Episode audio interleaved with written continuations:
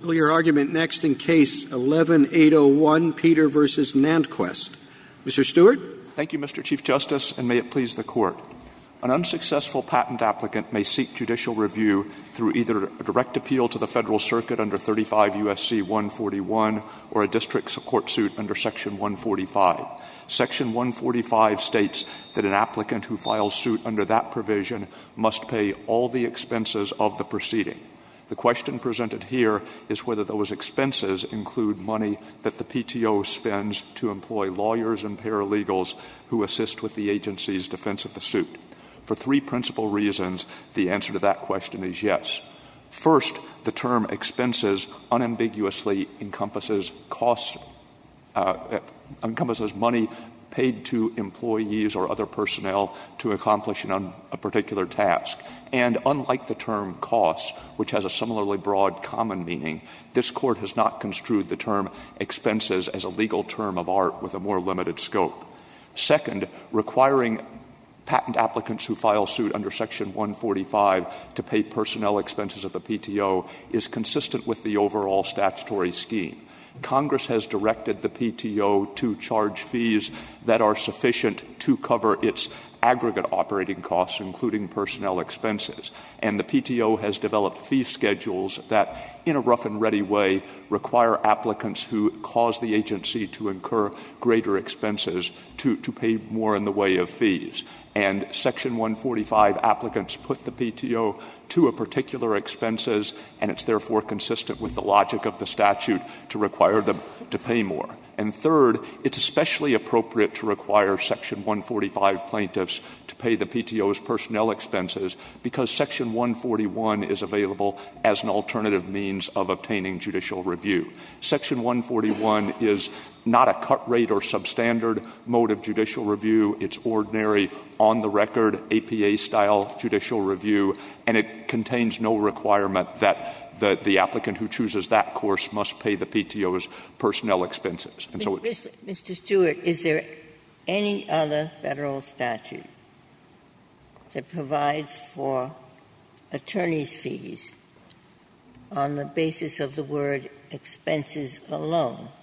As you know, there are expenses and attorneys' fees, expenses including attorneys' fees, but what other statute provides for attorneys' fees simply on the basis of the word expenses? We're not aware of any, unless you include the trademark analog to this provision, and presumably the government's position on those two statutes will rise or fall together. We're, we're frankly not aware of any other federal statute that uses the term expenses standing alone. That is, as, as Your Honor's question suggests, when Congress has provided for shifting of expenses, it typically makes clear that it intends to Uh, provide for payment of attorneys' fees in, in the course of doing that. But sometimes it says expenses including attorneys' fees, sometimes expenses and attorneys' fees. How, how about to the losing party?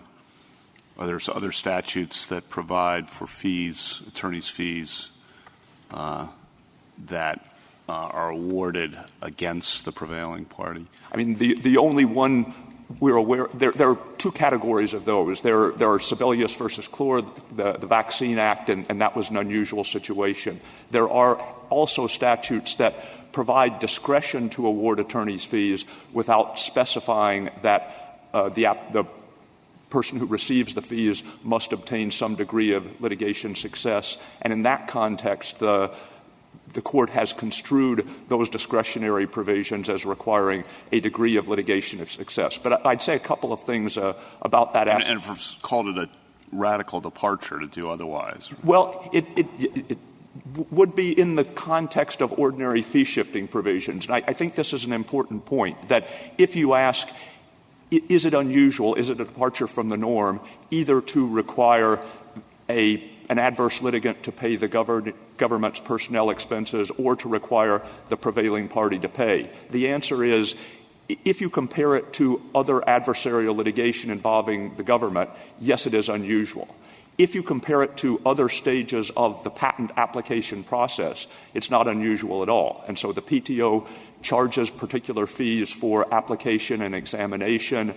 Those fees, the P T O doesn't try to fine-tune the process. It's determined that it would be administratively overly cumbersome to say to each applicant, you must pay in precise proportion to the work that you make the P T O do. But in a sort of rough and ready way, it's tried to create a scenario in which applicants who cause the P T O to pay to incur greater expenses must pay more. So if your uh, proposed patent has an unusually large number of claims, you may have to pay a larger fee. If you seek continued examination or if you file an administrative appeal to the P T A B, you have to pay additional fees. And none of that is contingent on how the application is ultimately disposed of. And so if you're application is turned down by the examiner and you file an appeal to the Patent Trial and Appeal Board, the P T A B, and the P T A B says, yes, you're right, the examiner missed the boat completely, you are entitled to your patent. You get a favorable disposition, but you still have to pay the appeal, Cal- the appeal fee to the P T A B, for the P T A B proceeding. Counsel, your, your, your interpretation of expenses includes attorney's fees, you, you argue in this case. Is there anything that would inhibit the government from suggesting that other forms of overhead might also be allocated to litigants, um, the electric bill, the, the sewage bill, um, other things that were required in order to be able to uh, litigate these cases? Well, the statute refers to expenses of the proceeding, and so we would have to show the requisite connection well, to the particular case. Well, you have a lawyer case. Here, right, who works for the government anyway. It's not like you went out and hired a lawyer. So you're allocating some personnel expenses um, to this proceeding. What would prohibit the government from allocating other expenses to this proceeding? Well, it's certainly, it's certainly true that for some bookkeeping purposes, when we talk about personnel expenses, we will include what I think is referred to as a fully burdened rate, right, where we're talking not just about the salary but to some additional increments of money that are that go along with hiring. So nof- a, nothing, in other words. W- right, a fully burdened rate would include this other form of overhead that we're talking about. Right? I guess the, the point I would make is we, we do that in the application process already. Oh, okay. So you're already doing this. We're, we're doing that in the application process in, in the sense that we are under a congressional mandate to collect fees that in the aggregate are sufficient to cover. Well, that's the, helpful to know that you're already doing this. Um, and uh, it's been one hundred seventy years, is that right?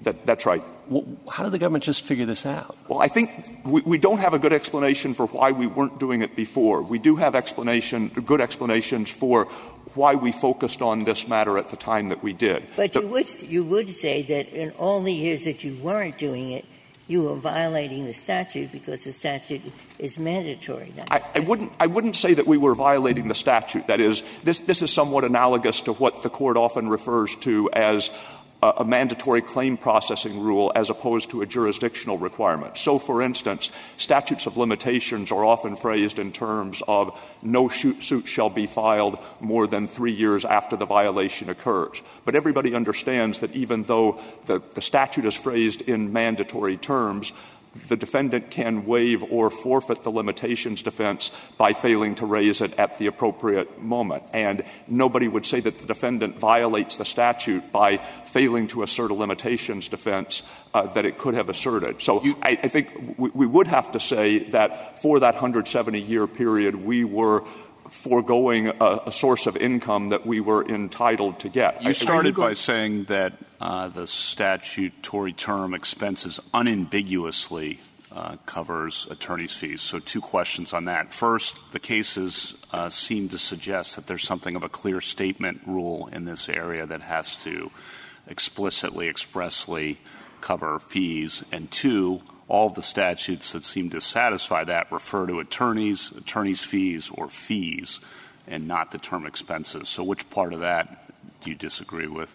Uh, well, the Court has made clear that e- even though a relatively clear indication of congressional intent is necessary, there's no magic words requirement. And the point I was making about expenses being unambiguous is that th- there is no ordinary plain language understanding of the word expenses that doesn't encompass the money that you use to hire a person to accomplish a particular task. And sometimes in situations like this where Congress has used expansive general language, the Court has said the failure to specify particular items doesn't indicate ambiguity, it indicates breadth, that Congress could have. I think that would be true if there weren't some kind of clear statement backdrop uh, to this. But my question is, you agree there is something of a clear statement requirement. Is that correct? That's correct. Okay. And does, then does, go, go ahead. Mm-hmm. Does that mean you're dropping your argument in your initial brief that the American rule doesn't apply to this kind of case? Because in your reply brief, you don't make any mention of that. And here, in responding to Justice Kavanaugh's questions, and in your first two minutes, you also don't make that argument again. Have you effectively dropped that argument, so we're now within the American rule presumption? We, we would certainly acknowledge that if this sentence didn't appear in Section one forty-five at all, we would need, we would not be able to recoup personnel expenses. Now, the Fourth Circuit held that because the Section one forty-five mandate applies without regard to the ultimate outcome of the litigation, the American rule doesn't apply. And we think the Federal Cir- the Fourth Circuit was right, at least to the extent of saying the absent, not only the absence of a prevailing party requirement, but the specific mandate that the expenses be paid regardless of the outcome of the proceedings is a good indication that this provision is trying to accomplish something very different from what an ordinary fee-shifting provision is intended to accomplish. And so you can conclude on that basis the American rule doesn't apply, or you can conclude this is one of the contextual factors that leads you to the conclusion that personnel expenses are, are encompassed. And are, it, you go- are you going to send the respondent a bill for your time today? We, we are not, and I think that's there, there are really three different potential obstacles to our claiming m- an incremental share of my salary. The, the first is that the P T O has, e- even in the most recent years, has sought only expenses of P T O personnel, not of Department of Justice lawyers who's assist, who have assisted in the representation of Section one forty-five suits. And I think that's based on the idea this is a provision that is intended to help in making the P T O a self-financing agency. It complements the requirement that the P T O collect fees to cover its own operating expenses, not that of other agencies. There's a separate question also about whether an appellate stage of the case would fall within the, the term proceedings in Section one forty-five, and it's noteworthy in this regard that Section one forty-one, which provides for direct appeal to the Federal Circuit, doesn't include an expense recoupment mandate. And I think you could infer from that fact that Congress intended only the, the trial stage of the Section one forty-five proceedings, the thing that was distinctive to a Section one forty-five suit, to be subject to, to this mandate. And the third thing is, even in the trial, with respect to the trial court proceedings in this case, the P T O didn't seek recoupment of expenses for attorney time spent arguing about the fees. It It requested recoupment of expenses only for the attorney time that was devoted to the issue of patentability. And the only issue before this Court, obviously, is recoupment of fees, not the original dispute. Mister Stewart, I can see the argument, Mister Mister Stewart, that the word expenses could include attorney's fees. But I don't understand the argument that expenses alone must include attorney's fees. I think the ar- the argument is simply, as a matter of plain language, no one would doubt that the money paid, excuse me, the money paid to P T O personnel in the course of the suit were part of the expenses that the P T O incurred. And the only question is whether the term expenses, like the term costs, has acquired a status as a legal term of art that has a, a legal meaning narrower than its common meaning. And the Court has never used the term in that way. Indeed, in elucidating the term costs, the Court has sometimes said, as in Taniguchi, costs has an ordinary meaning that's synonymous with expenses, but for purposes of federal cost-shifting statute, it has a more narrow meaning. That the other thing I'd say about costs is that when the Court says that the word costs is a term of art, it has a limited meaning, the Court has a source of law to look to to see whether particular items are or are not costs. It looks to twenty-eight U S C eighteen twenty-one and twenty-eight U S C nineteen twenty. And so when the Court says we are going to depart from the ordinary meaning of costs, it doesn't have to make things up. It has a source of law to determine whether— All right. So I don't want to cut you off. But whereas here, I think NantKwest has really given no guidance as to what it thinks the term expenses means, other than it doesn't include attorney's fees. But we can't fault NantKwest for that, because there really is no alternative source for determining what the term expenses means, if not its ordinary meaning. How should I deal with this fact, as far as I can tell? Uh, If you go back to eighteen thirties, when this was enacted, uh, the patent litigants paid the costs, including the attorney's fees, of the patent office, didn't they? So you could say, well, this was just where there are special costs here, this group should pay it, not everybody. That made sense. But then in the eighteen sixties, the government decides to pay for all these expenses. Now it doesn't make much sense anymore to have this group pay. Then, in nineteen ninety, it goes back to the first system. All right, so if it were just the one system or the other, I could make a lot of sense out of it, either saying these have special costs, the patent litigants pay anyway, let them pay. Or I could say, you're putting a special burden on this and it has to be clearer before you break the American rule.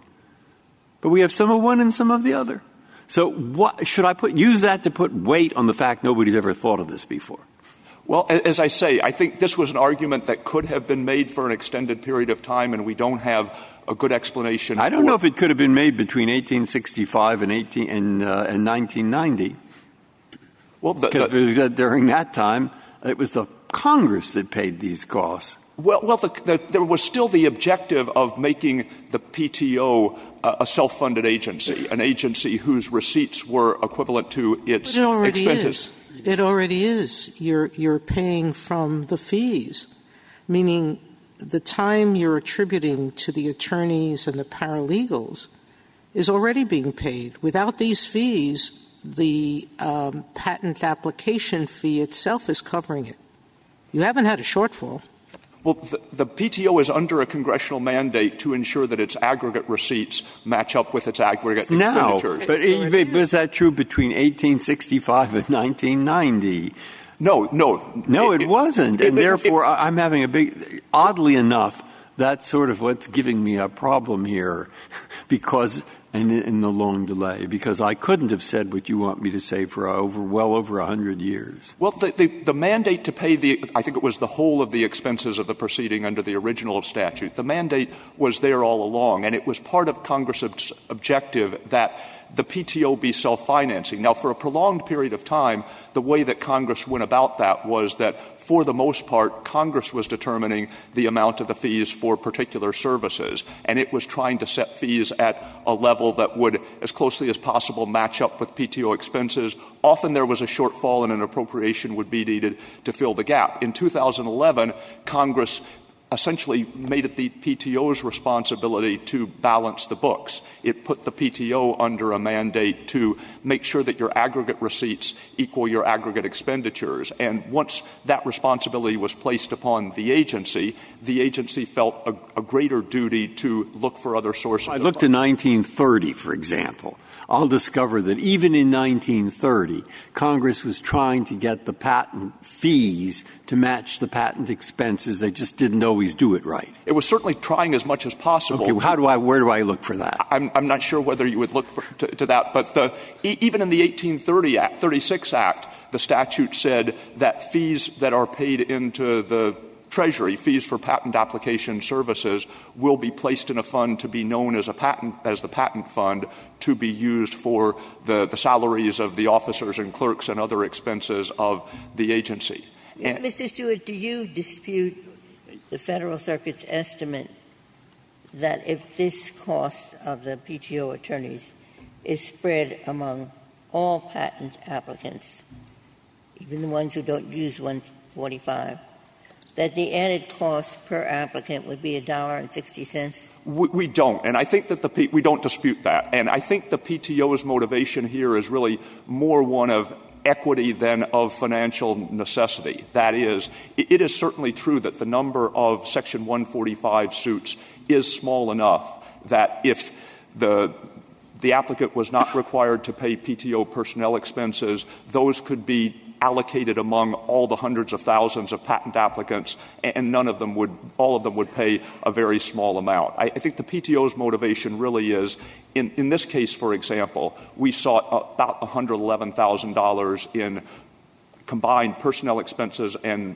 expert witness fees. It was a little under eighty thousand dollars for the, the lawyers and paralegals, a little over thirty thousand dollars for the Uh, expert witnesses. And the P T O tells me that that the, the fee, application and examination fee for the typical patent application is about thirty-three hundred dollars. So here we're dealing with a situation in which the Section one forty-five suit caused us to incur about thirty times the expenses that would ordinarily attend, that would ordinarily be the fees for a patent application and examination. And it's one thing for the P T O to say, we're not going to fine-tune this absolutely. We're going to accept the idea that some applicants will pay a little bit more, some applicants will pay a little bit less than their fair share of our operating expenses. But when we have this congressional mandate and when we have a, a situation where by filing suit under Section one forty-five, you've caused the P T O to incur thirty times the expenses that, that go with a typical patent examination, it, it seems fair and appropriate to make the applicant pay. And again, part of our fairness argument is that Section one forty-one is available. It provides exactly the t- same type of judicial review that is ordinarily the only mode of judicial review that's available to somebody who's aggrieved by federal agency action. And so the applicant who, who doesn't believe, either doesn't want to pay the expenses or doesn't believe that its chances of success will be enhanced by filing suit in district court is the, the one forty-five, one forty-one mechanism is available. I think you covered this, but just to confirm, uh, however we rule in this case will cover, will affect only two statutory provisions?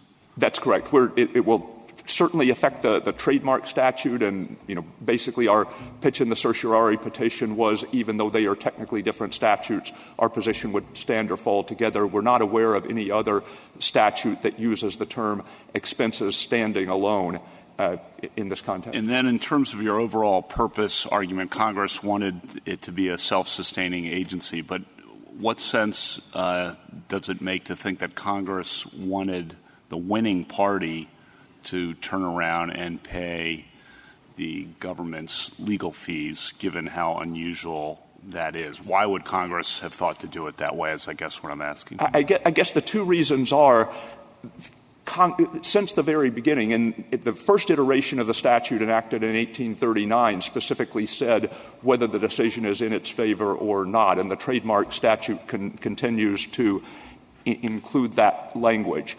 And e- even if you interpreted the term expenses very restrictively as limited to costs uh, under eighteen twenty-one and nineteen twenty, it is no more usual to require the winning party to pay the other party's costs than for the winning party to have to pay the lo- losing party's attorney's fees. And so interpreting the, the Except term... the costs are obviously a far, far smaller amount. That, they, yeah, that, that, that's correct. But it's the, unusual, but not to the degree. It doesn't have the same practical effects. But again, this, the point I would make, and, and I think this is, in a sense, our primary point, is you should, the court has described a Section one forty-five suit as a continuation of the examination process, and there is language in the statute to that effect. It, it, refer, it says that the applicant shall pay all the expenses of the proceeding rather than the plaintiff, and so the applicant continues to retain that status throughout the lawsuit. It says that the court can adjudge that the applicant is entitled to a patent. And so when, when you look to see is this unusual or not, you should, should compare it not just to other adversarial litigation involving the government. You should compare it to other stages of the patent application process. And as I've said, at every other stage, your obligation to pay fees depends in part on how much work you're making the P T O do, but it doesn't depend at all on the ultimate outcome of the process. And so if you file a, a successful P T A B appeal and persuade the P T A B that the examiner got it wrong, you still have to f- pay the fees for the P T A B appeal, even though in a sense you could say that's requiring the winning party to pay. If I may, I'll reserve the balance of my time. Certainly.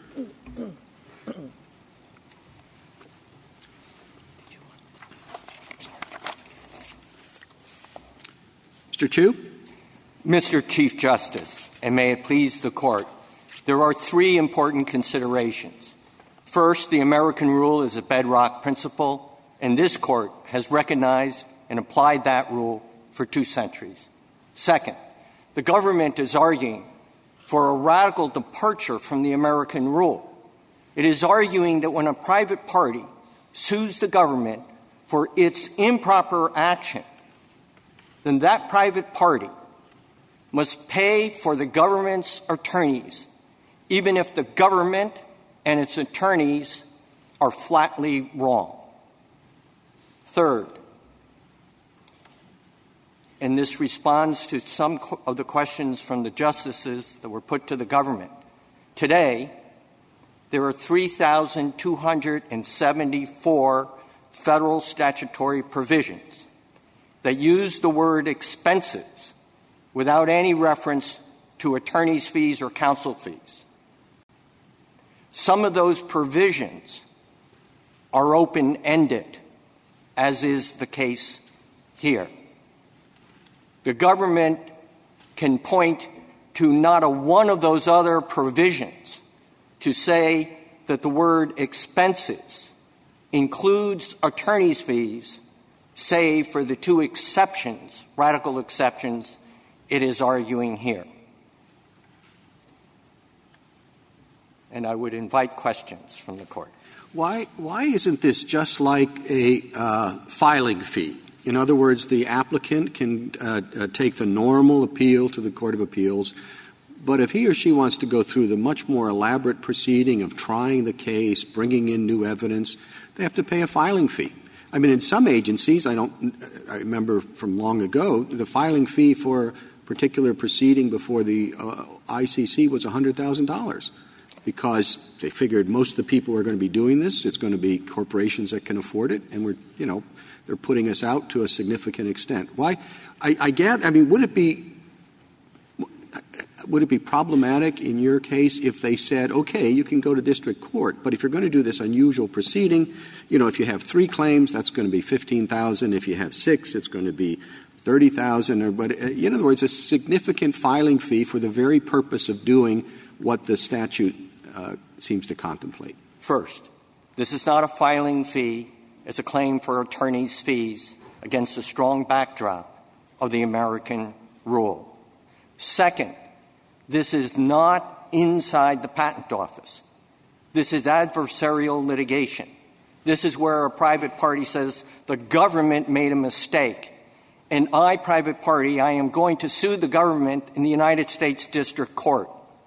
And once it's adversarial litigation, there can be no doubt that the American rule applies with its full force and effect over the last two centuries. Is there any uh, language short of saying explicitly attorney's fees that would overcome the American rule? We're told there's no magic words, but what short of saying including attorney's fees or and attorney's fees would do? The answer to the question is no, that either the words attorney's fees, counsel fees, reasonable compensation for services of a lawyer for a bankrupt estate, which was true in the Baker Botts case, there would be words that would be specific and explicit to refer to Justice Kavanaugh's point where Baker Botts, this court made clear that to have an exception because of a statute, under the American rule, it must be specific and explicit, and well before that, in the Alyeska case, a decision by this court was to the same effect as well as other decisions. Well, I presume that if the Congress wrote a provision that said the pro rata share of all the services of its personnel, that would be enough for because you wouldn't exclude lawyers from that. If Congress had a specific provision that showed it was intending to include lawyers, Congress has the authority to enact such legislation. But as in your, your exact example, I would say there would still be an ambiguity because of the American rule. And let me give you an example from history. Three years before the enactment of what we now call Section one forty-five, there was a statute enacted by Congress with respect to the expenses of the patent office. It was an appropriations statute. And Congress said, we have five new positions. We have the Commissioner of Patents, we have a chief examining clerk, we have another examining clerk, and we have two other clerks. and Congress said we need to pay for their salaries and said these are expenses of the office.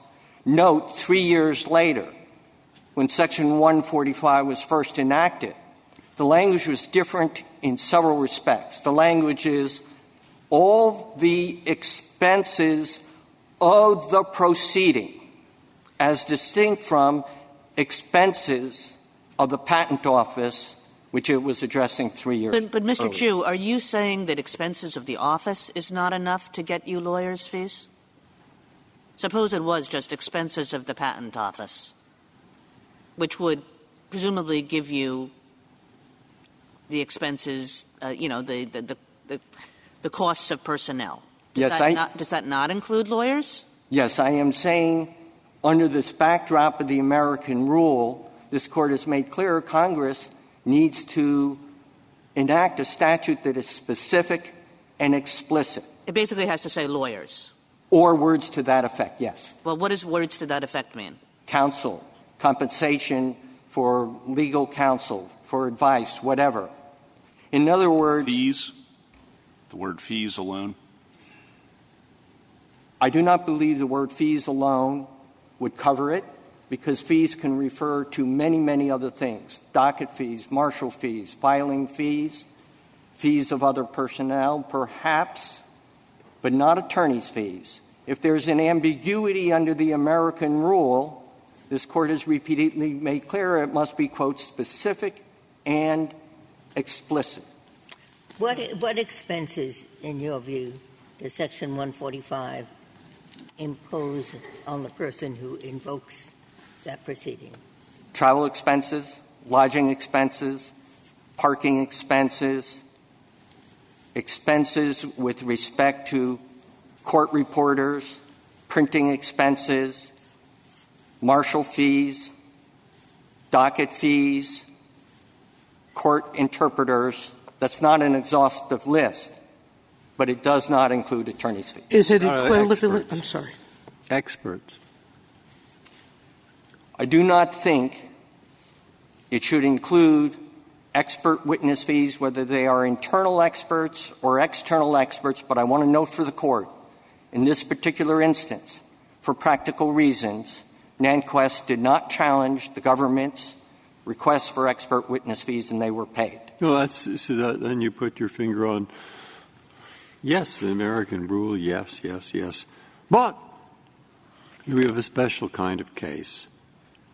And Congress was saying, it seemed, and says again, look, present all your evidence to the patent office. And you don't like the result, go to the Federal Circuit. You want a second bite? You forgot to bring in somebody or you didn't, and then they'll have to bring in people. And before you know it, you have, that's the big expense here, experts. And sure enough, you're saying, no, don't cover those. Not, not very discouraging if they wanted to discourage you from using one forty-five. Uh, I mean, it, did it carve out a separate special thing here? Or do we just use the American rule? Yes. I know what you're going to say. That's the trouble. And I'm the one who's puzzled by it. If I if I look puzzled, I would you like to withdraw my puzzled. You don't look puzzled. I, I'm look. the one who's puzzled. Um, but I will say that in every case where a party wanted attorney's fees under a statute, mm-hmm. this Court has always applied the American yeah, rule. That's... Either the general rule, each party per- bears their own attorney's fees, or the part of the American rule that says if there's a specific and explicit statutory exception, that can apply. And the government points to no exception. The government points to no case decided by this Court involving a claim for fees under a statute well, as where it says the American uh, rule did uh, not apply. Uh, in uh, which as, ways? I'm sorry. Uh, as you just said, in the typical American rule case, the rule is each party to the case bears its own expenses. But that's not the situation here, is it?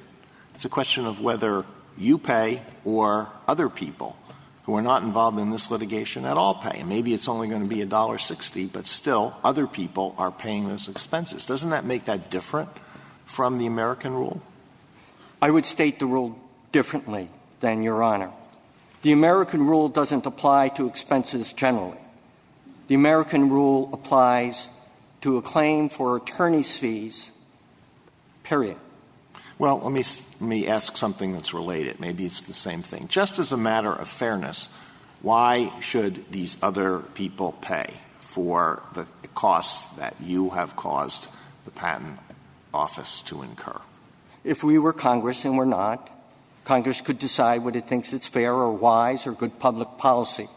But as this Court has said in Alyeska and Baker and Botts, no matter how good that policy might be, this Court does not have the roving authority to make those decisions.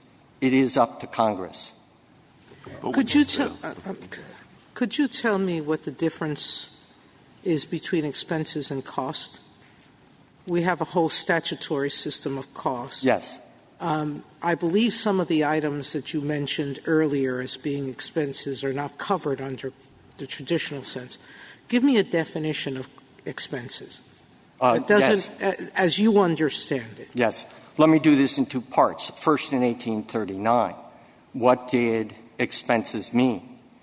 The Bouvier legal dictionary defined expense lite, which literally means expenses of litigation. And it actually defined those expenses to be the cost that could be awarded to the prevailing party. To the same effect are two other legal definitions from legal dictionaries, both before and after eighteen thirty-nine. And in fact, one of those was the first Black's Law Dictionary, which was in eighteen ninety-one. Now, the second part of the answer is today. The meaning of cost has taken on a term of art in federal litigation. And there are certain things that are considered to be costs and other things not to be costs. But overall, I think any litigator today in federal court would say the word expenses floating by itself alone is probably a broader term than costs. Is, is, uh, this you might have looked up, and, and it might help me actually and help you or not. But, but uh, did you find any in any area where an agency, say, has proceeded along path one for one hundred fifty years, and then suddenly changes its mind and says, now we're going to go on path two, and the court either said, oh, well, that makes no difference whatsoever, or the court said, no, it's too late now, we take into account the way you've carried this out? We found no case, else? Nothing on no case, no instance where an agency has done anything like that, even for considerably shorter periods of time. Well, did you find some shorter period of time? And the court said, we're going to follow your habit. We're not going to follow going into a deep, dis- deep, difficult uh, statutory analysis with an old statute. It's good enough for you. It's good enough for us. Uh, Anything like that? Not no. for any period of time. I can give you an example, but it's a, a relatively short period of time. This, ca- this court decided the Adams Fruit case. Mm-hmm. The uh, Labor Department was dealing with a statute passed by Congress that gave workers under certain circumstances a private right of suit. And the Labor Department said, aha, we have the ability to interpret that statute, and we should get deference. Mm-hmm. And it interpreted the statute to mean that the workers couldn't sue in federal court. They had to go through state law procedures. And the question that came up to this court, it was a Chevron question.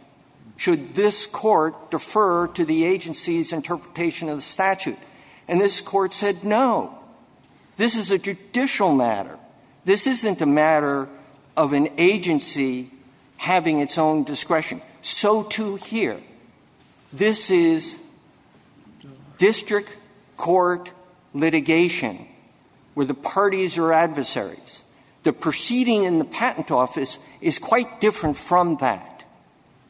The American rule has always applied in federal court litigation.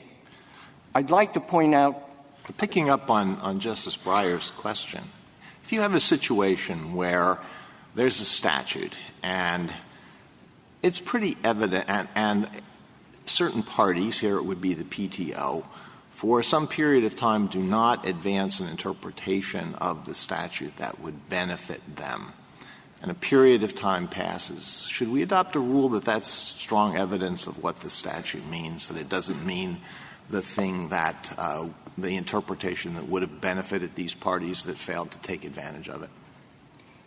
I would say yes in the following sense. The beginning part of statutory interpretation is always plain and ordinary meaning of the language on the date of enactment. There can be other factors. But the over one hundred seventy years involve scores, maybe hundreds, of senior patent office officials. Not a one of them thought that the plain and ordinary meaning of expenses in Section one forty-five or its predecessors included attorney's fees. So that should be considered by this court. Now, I wanted to point out — just in ordinary English, though, expenses would encompass attorney's fees, wouldn't it? That's Mister Stewart's point to the contrary. It might or might not, but it would ignore the American rule for two hundred years, ignore the consistent case law of this court, always applying the American rule, including applying the American rule when, in the National Childhood Vaccine Injury Act, the unsuccessful petitioner under that act of Congress could be awarded attorney's fees.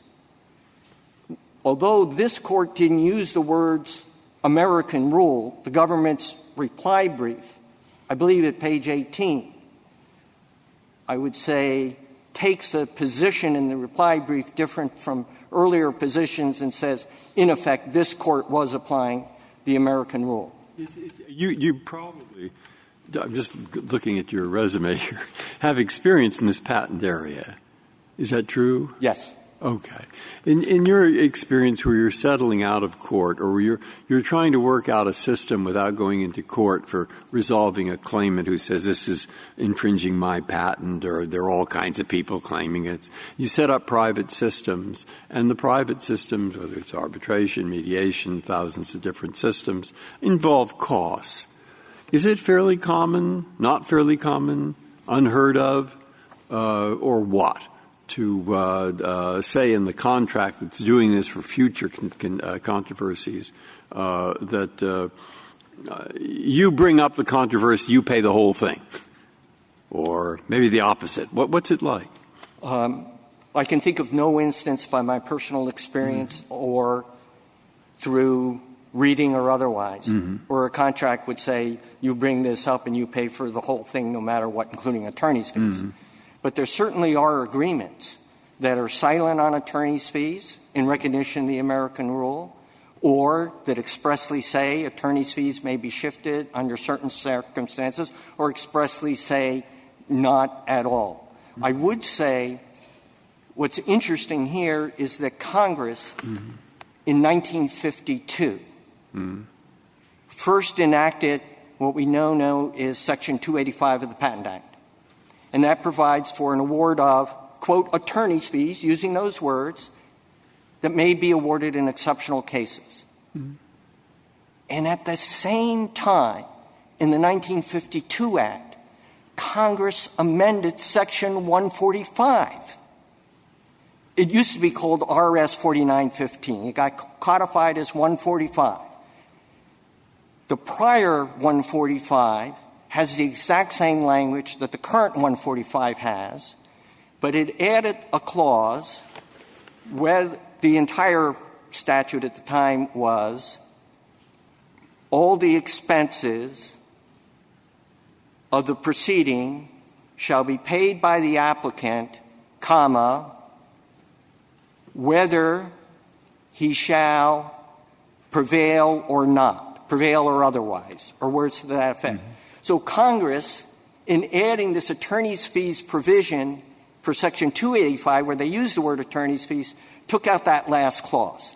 So it wasn't just carelessness, we're not worrying about the rest of the Patent Act. They were focused, and focused in particular, on one forty-five. I want to point out also that the government argued that there's no other statute that would be affected. We respectfully disagree. The word expenses, standing alone without a reference to attorney's fees, in an open-ended fashion, appears elsewhere. Let me give you an example. nineteen U S C sixteen oh eight. nineteen U S C sixteen oh eight. It relates to customs forfeitures. So a party saying, Customs Department, you shouldn't have caused my property to be forfeited, I want it back, must pay, quote, all, the word all appears, all the costs and expenses, end quote. Hmm. It's pretty closely analogous to the statute here.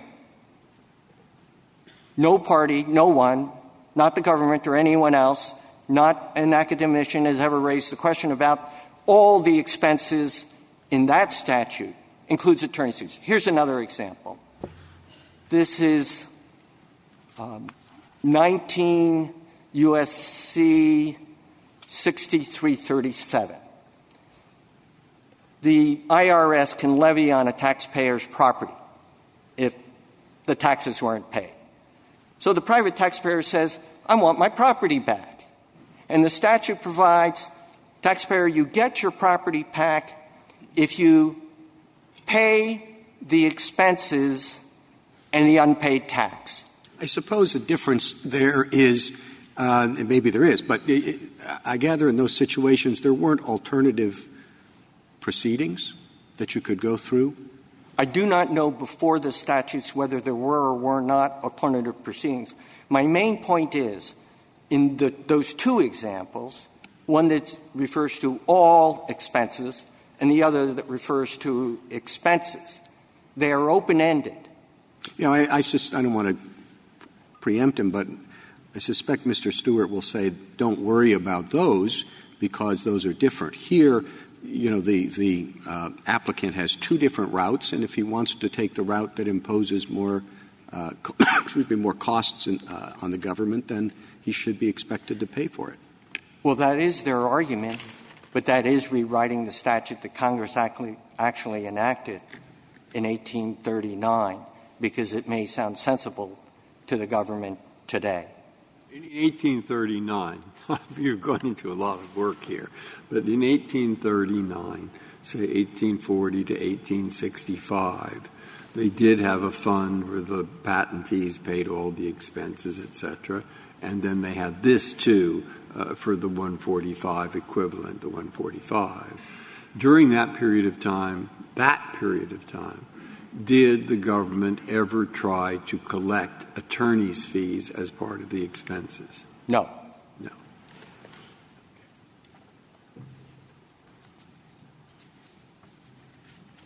I thank the Court very much. Thank you, Counsel. Uh, Mister Stewart, you have six minutes remaining.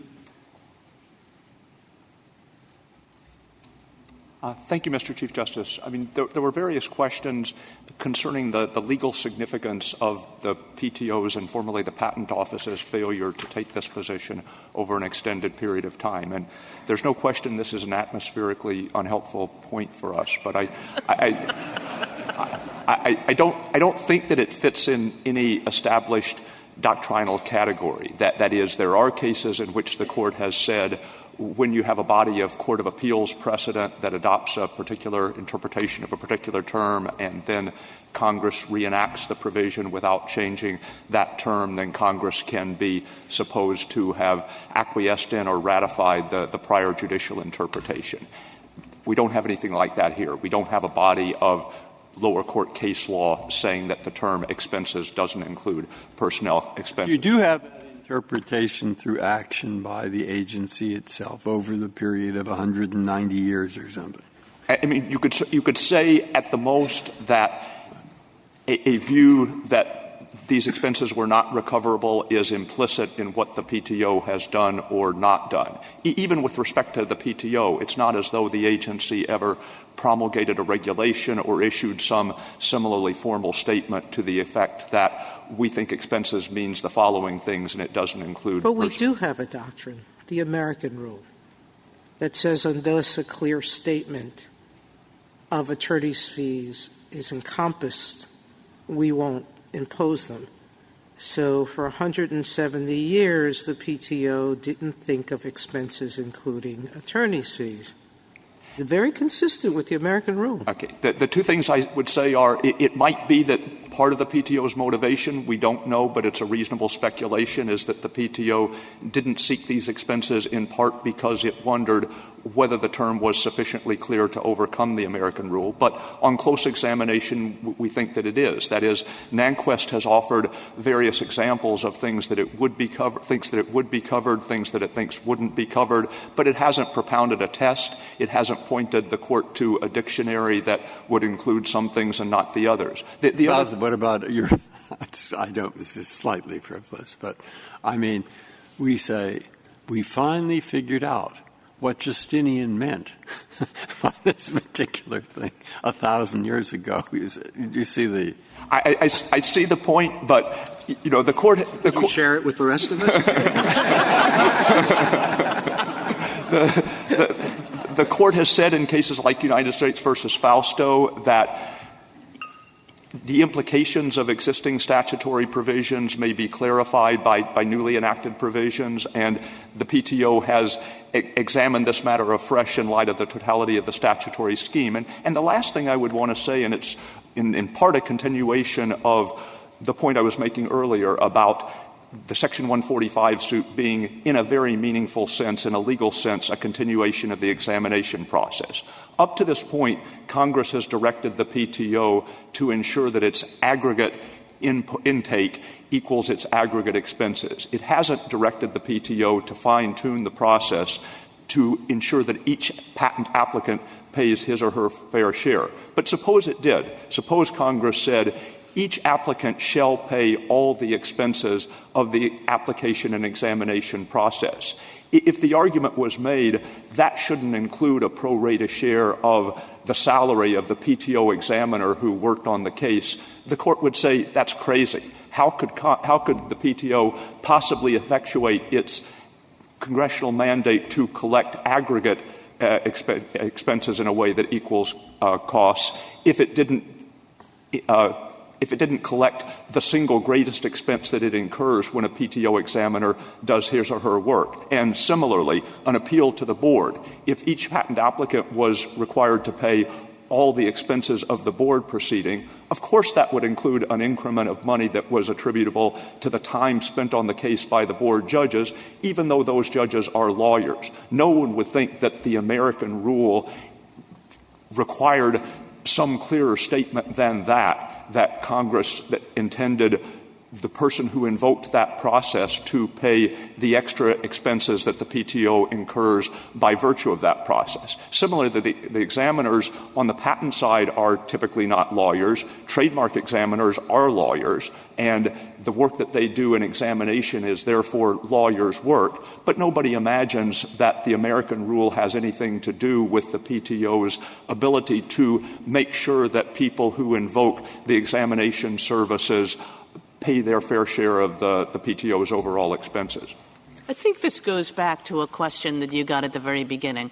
But setting attorney's fees aside, could you tell us, Mister Stewart, exactly what expenses you charge for and exactly what expenses you don't? I mean, sometimes we have charged for travel expenses. We didn't in this case. I don't believe we charged for printing costs, although I think we could have. With respect to personnel expenses specifically, we would charge for the lawyers. We would charge for the legal, for the paralegals. In this case, we had an outside expert who w- was kind of paid money out of the, the agency's funds, and we did charge for that. There are other circumstances in which, rather than retain an outside expert, we get expertise from within the agency. So it could be the patent examiner who worked on the case, or it could be somebody else, and we would charge a pro rata share of that person's time. Thank you, counsel. The case is submitted.